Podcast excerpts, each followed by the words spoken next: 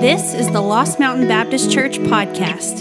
We exist to help all kinds of people find and follow Jesus. For more information about service times, giving, and upcoming events, check out our website, lmbc.us. We hope you enjoy this week's message.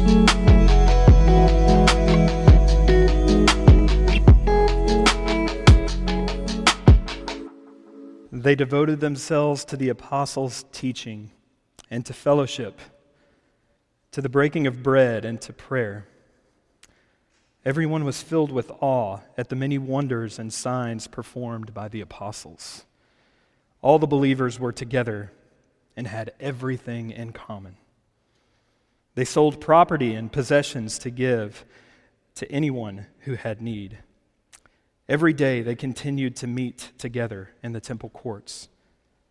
They broke bread in their homes and ate together with glad and sincere hearts, praising God and enjoying the favor of all people. And the Lord added to their number daily those who were being saved. So I want us to imagine this morning as we start this new message series what was taking place at this particular moment. Pentecost has just occurred. Peter delivers his sermon. 3,000 souls are added to the church. And this is how the church is responding as it first gets started. Everybody has everything in common. People are selling their possessions so that another brother or sister does not have to be in need. this is the characteristic of the early church. And we, of course, know it spreads like wildfire throughout the Roman Empire, all the way to October 31st, 2021, in Powder Springs, Georgia, at Lost Mountain Baptist Church. We are recipients of this gospel. This gospel has been entrusted to us.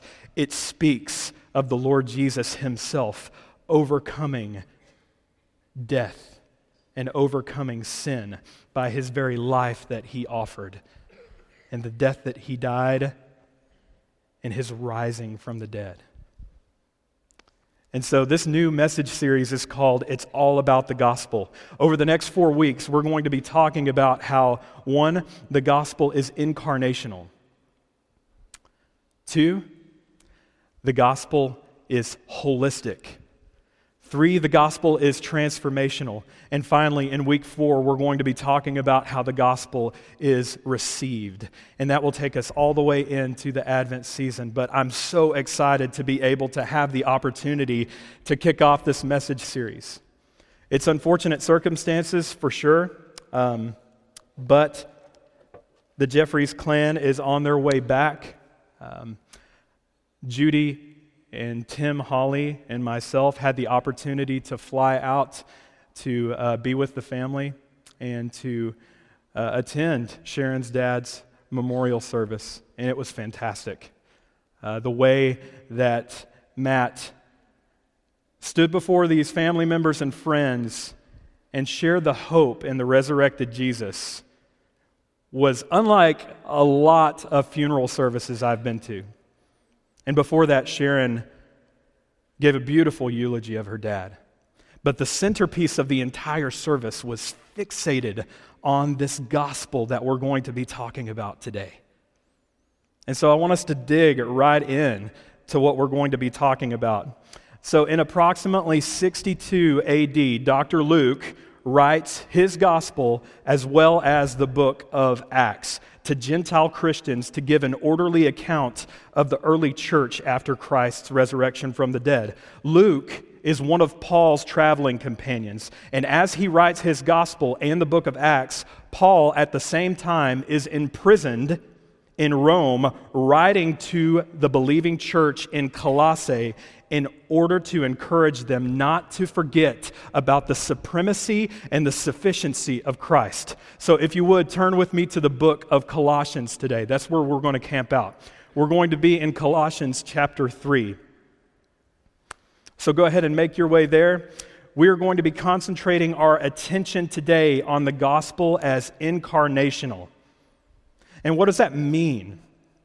It seems fitting that we're approaching the Advent season because this is the time of our year where we concentrate on the reality that God wrapped himself in human flesh and was deposited into humanity.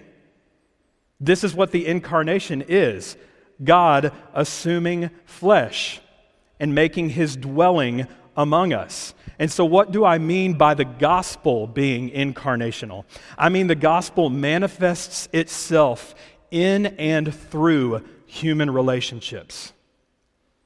In other words, we are a visible presence of the ongoing proclamation of the gospel. So, if we are legitimate Christ followers, we've been entrusted with a message that has to be preached, that has to be talked about, that has to be spoken. And so Paul spends the first part of uh, his letter to the Colossians recalling the overwhelming sufficiency of Christ. You'll recall in chapter 1, beginning in verse 15, Paul says, He is the image of the invisible God, the firstborn over all creation. For by him all things were created, in heaven and on earth, visible and invisible, whether thrones or dominions or rulers or authorities, all things were created through him and for him. And he is before all things, and in him all things hold together. And he is the head of the body, the church. He is the beginning the firstborn from the dead, that in everything he might be preeminent. For in him all the fullness of God was pleased to dwell, and through him to reconcile to himself all things, whether on earth or in heaven, making peace by the blood of his cross. In Colossians chapter 3, verses 1 through 6, follow along with me. Paul says, Since then, you have been raised with Christ, set your hearts on things above, where Christ is, seated at the right hand of God. Set your minds on things above, not on earthly things, for you died, and your life is now hidden with Christ in God. When Christ, who is your life, appears, then you also will appear with him in glory. Put to death, therefore, whatever belongs to your earthly nature sexual immorality, impurity, lust, evil desires, and greed, which is idolatry. Because of these, the wrath of God is coming. The imagery that Paul is speaking of here is one of taking off and putting on. It's like if you had ratty old garments that you wore around as clothes, you would want to take those off and to put on new, clean clothes. This is what Mark Meynell says. In the early church, a new believer would take off old clothes before being fully immersed in water, representing dying and rising with Christ. Then he or she would put on new, clean clothes, representing what they had become in Christ. So, later down in the chapter, in the latter part of verse 9 of chapter 3, Paul says, You have taken off your old self with its practices and have put on the new self, which is being renewed in knowledge in the image of its creator. Paul is communicating that this is the mentality characteristic of a gospel believing community, the local church. Remember, the gospel is incarnational in that it manifests itself in and through human relationships. So, how, how does it do that? Okay? I'm a practical guy, so I need steps. Anybody like that? You need steps, you need checklists. You have to check those things off in order to feel like a productive and contributing member of society. I am one of those people. And so I need lists. So, how do we do that? Number one, people respond to the gospel within a relational context. Let's go to verse 12 of chapter 3, and we're going to walk through these verses very systematically. So it says, Therefore, as God's chosen people, holy and dearly loved, clothe yourselves with compassion, This is Ephesians 4:32, the idea, be kind and compassionate to one another, forgiving each other just as in Christ God forgave you. What this is literally saying in the original language, it's saying the bowels of compassion. Literally, the bowels of compassion because ancient people believed that the seat of the emotions was located in the lower visceral. Like, this is why we walk around and we say things like, man, I feel it deep down. You understand? Like, you've said that before. Or, or a common one I hear today is, man, that hits deep. I don't know, younger people say it. I try to say it, it doesn't really work out for me, but maybe, like, after the service today, you can meet me out in the hallway and you can say, hey, Jake, that message today, it really hit deep. Or not, if it didn't. But so if it doesn't hit deep with you, then just keep your ugly thoughts to yourself, okay? So be kind and compassionate. Clothe yourselves with compassion, kindness, humility. Humility is commonly viewed as a weakness, but make no mistake, this characteristic is the will of God for every single believer. Gentleness this is the idea of domesticating animals in order to be used for the purpose of their master. Are you characterized by gentleness as a Christ follower? Are, are you ready and willing to be used for the purpose of your master in whatever he should call you to do? That's the characteristic of what it means to be gentle and to really embody that and patience. Be ever mindful, be ever mindful of God's patience with you. It's going to greatly assist you when you need to be patient with, with others, which is very often. We have to be patient with each other. And it says, bear with each other. In other words, don't seek retaliation with a fellow brother or sister in Christ and forgive one another if any of you has a grievance against someone. This is implying probable future action. Has anyone ever dealt with a complaint in the church before? These things happen. We are messed up individuals trying to figure out our way in and through life of the church and what God has called us to, and we are natural born complainers.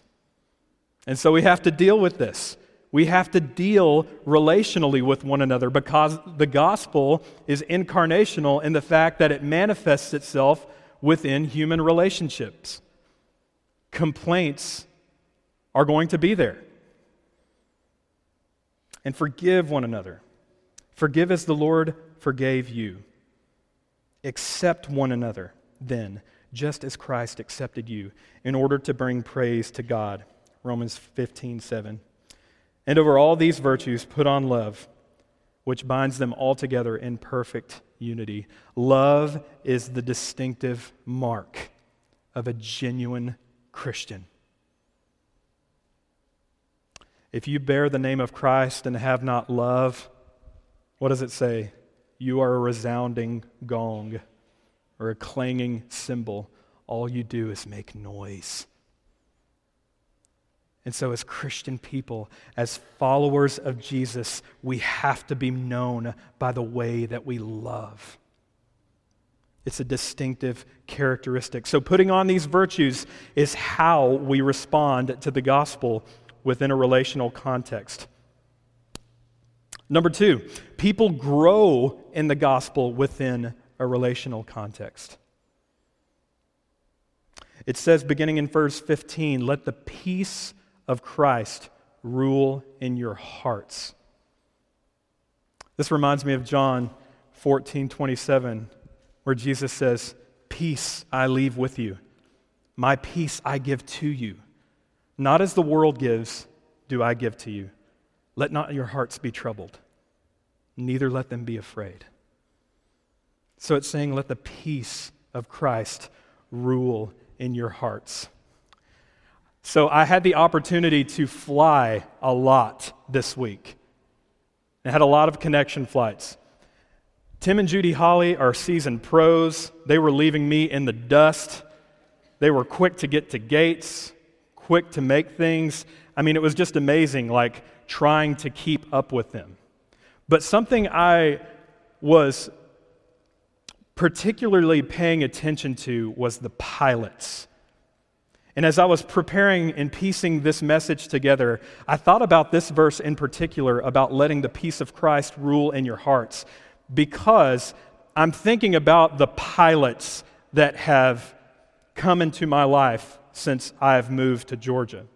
One of them is Tim Holly, one of them is Dale Wolf, one of them is Tom Lindsay, and Stephen Farmer, those are the only four I know as of right now, but there are probably more um, that I'm forgetting. There are just a lot of pilots. But here's the interesting thing about engaging in a conversation with the individuals that I've just mentioned. Have you ever realized, like, how just even keel they are? They're very calm, like, they're very soothing to talk to. And it's like there's something about their countenance that has prepared them for the job that they actually do. And so, being a pilot, you have to earn the right to take an aircraft up in the air.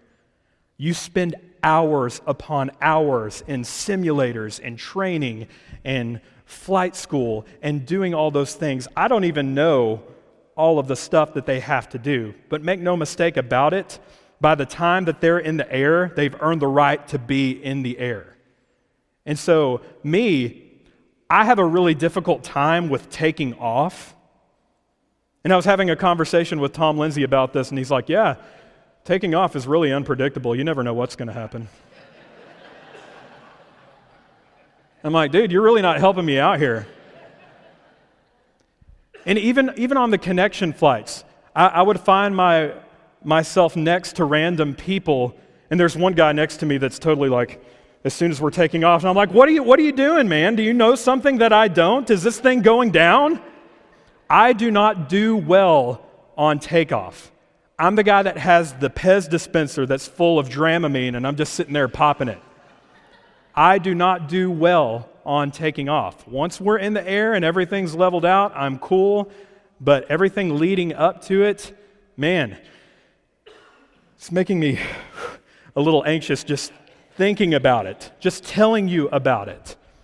But when you're a pilot, there's something that has to rule you so that you can maintain a steady course because you're responsible for hundreds of people or you're responsible for precious cargo. And so you've earned the right to be in the air. And I was thinking about that, and I was just like, if the peace of Christ is supposed to rule in my heart, why am I not putting in the sufficient time so that it actually rules in my heart? Why am I not spending the time with Him that is necessary because if he has left his peace with us and it is supposed to rule in your heart, you have to train yourself to let it rule in your heart. Just like a pilot does. They get up there and they know exactly what to do.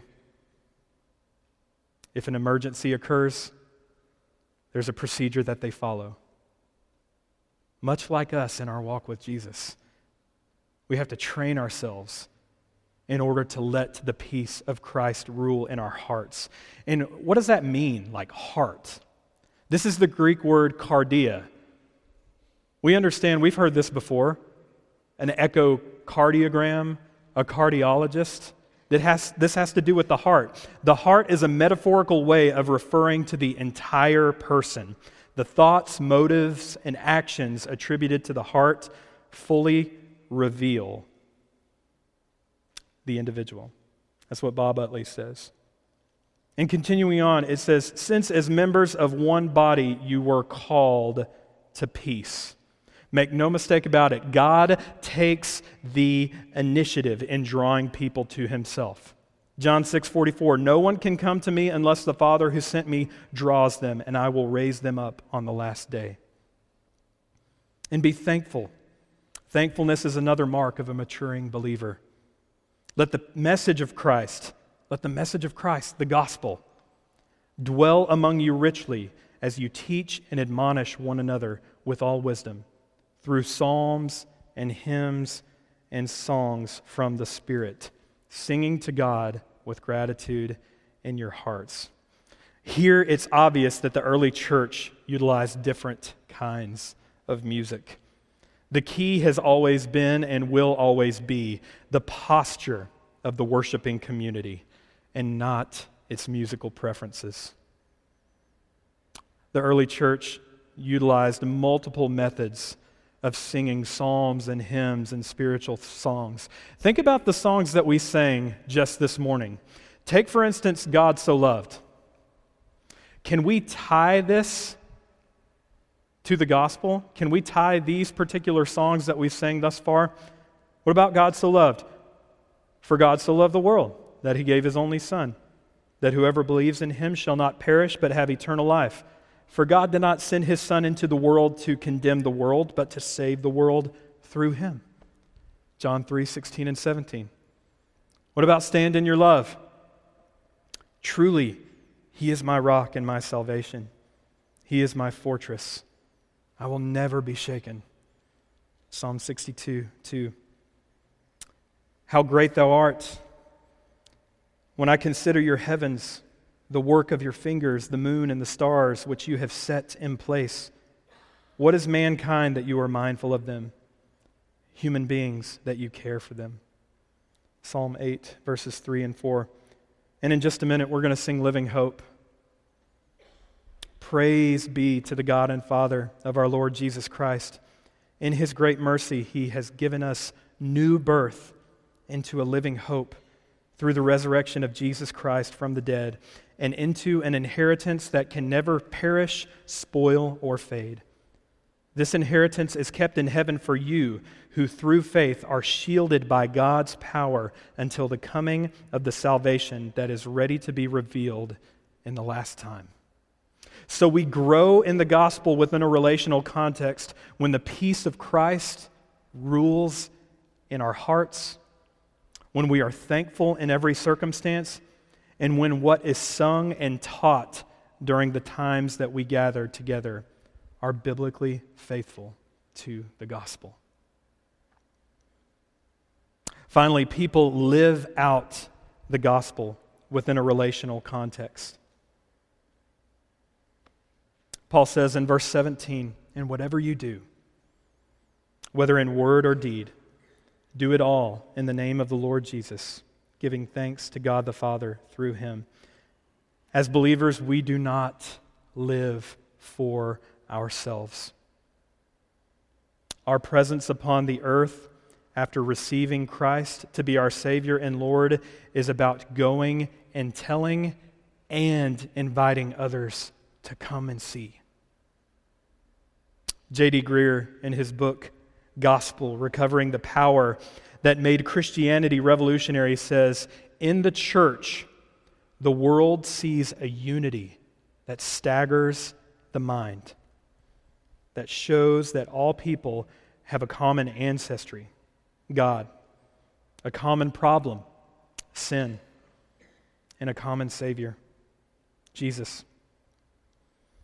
Those who are outside the faith are especially confused when they witness authentic followers of Jesus, carry with them the mercy he supplies, and then they offer it to the merciless. I can think of, of no better movie clip than the 1998 interpretation of Les Miserables, the one with Liam Neeson. And we're going to watch a clip in just a minute, but I'm going to set the stage for what's going on. Jean Valjean has just been released from prison after about 19 years for robbery. And he is en route to his parole officer, and he has nowhere to sleep. And so nobody is going to invite a convict in for the evening because he has papers saying who he is. And finally, he's poked at with a stick by a woman who says, You haven't tried over there. And he finds himself in front of a bishop's door. And the bishop welcomes him in. They feed him a meal with beautiful silver spoons and dishes. They give him wine. They give him a bed to sleep in. And what does he do? The former ways begin to occupy his thoughts. And he wakes up in the middle of the night and be, he begins loading his sack filled with the precious silver spoons that he had eaten dinner with. And then the bishop gets up and he hears what's going on and he confronts Jean Valjean.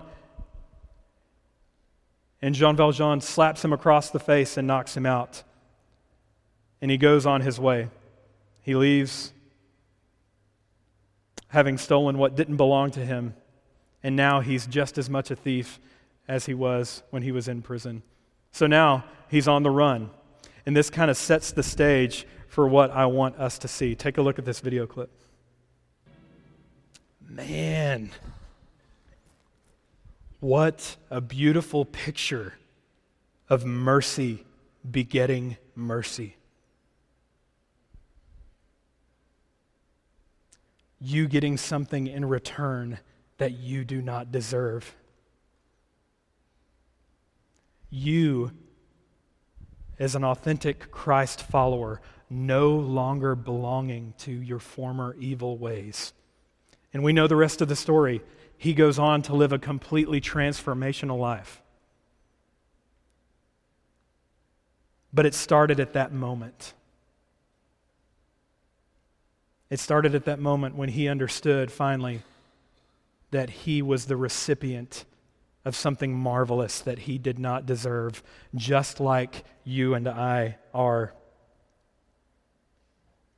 Greear defines the gospel this way The gospel is the announcement that God has reconciled us to himself by sending his son Jesus to die as a substitute for our sins, and that all who repent and believe have eternal life in him. Our need to be at peace with God is absolutely essential, yet it's only attainable through Christ.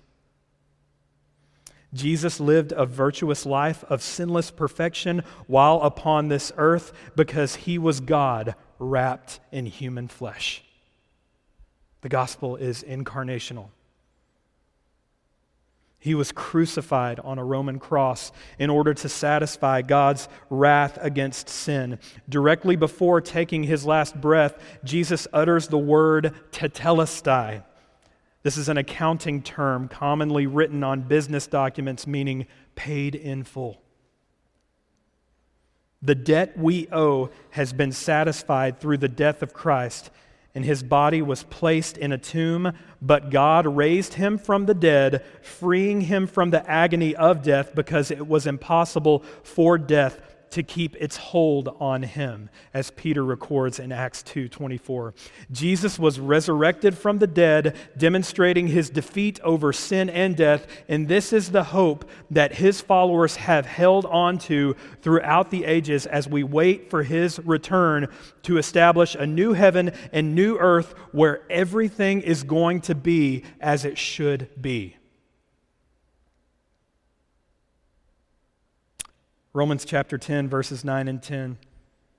If you declare with your mouth, Jesus is Lord, and believe in your heart that God raised him from the dead, you will be saved. For it is with your heart, remember, cardia, your entire person. It is with your heart that you believe and are justified. Justified meaning the removal of sin while simultaneously declaring you righteous. And it is with your mouth that you confess and profess your faith and are saved. The gospel is as much for the ones who already believe as it is for those who don't. You and I need to rehearse the essential truths of the gospel to ourselves every single day. Why? because moment by moment we forget. We forget that Christ is completely sufficient for us. You will walk out the door today, and so will I, and we will get caught up in some sinful activity that is contrary to the character of a holy and righteous God. This is why we need the gospel moment by moment. In honor of it being Reformation Day, the day that we celebrate the fact that the Protestant reformer Martin Luther nailed the 95 Theses to the church in Wittenberg, he says this The devil is ever on the alert to insinuate all kinds of wickedness into our hearts, and would fain make them as cold as ice. Where God's word is not repeatedly proclaimed in sermons, in hymns, in private conversation, so that we may not forget it or become callous towards it, there it is impossible for our hearts, which are burdened with many an earthly pain and sorrow, with wicked purposes and the devil's malicious instigations, not to fail and to fall from Christ. Thus, it is an urgent necessity that the preaching of the gospel continue among us, that we may hear and retain it. Otherwise, we would soon forget our Lord. My prayer for us today is that the message of the gospel would be fresh on our tongues in the many different encounters in the situations that we find ourselves in this week. If our hope truly is in the gospel and it manifesting itself in the context of human relationships, that changes everything about the way we interact with one another. You and I both know that Christianity outside of the church is getting a pretty bad rap these days. We're not loving well. We're not even loving each other well. And we have to. Because the peace of Christ must rule in our hearts. And we have to be transformed into his likeness. This is the life that he has called us to and for a professing believer in Christ. We have to look as much like Him as we possibly can in hopes that other people will want to know about the hope that resides within us. Let's pray together.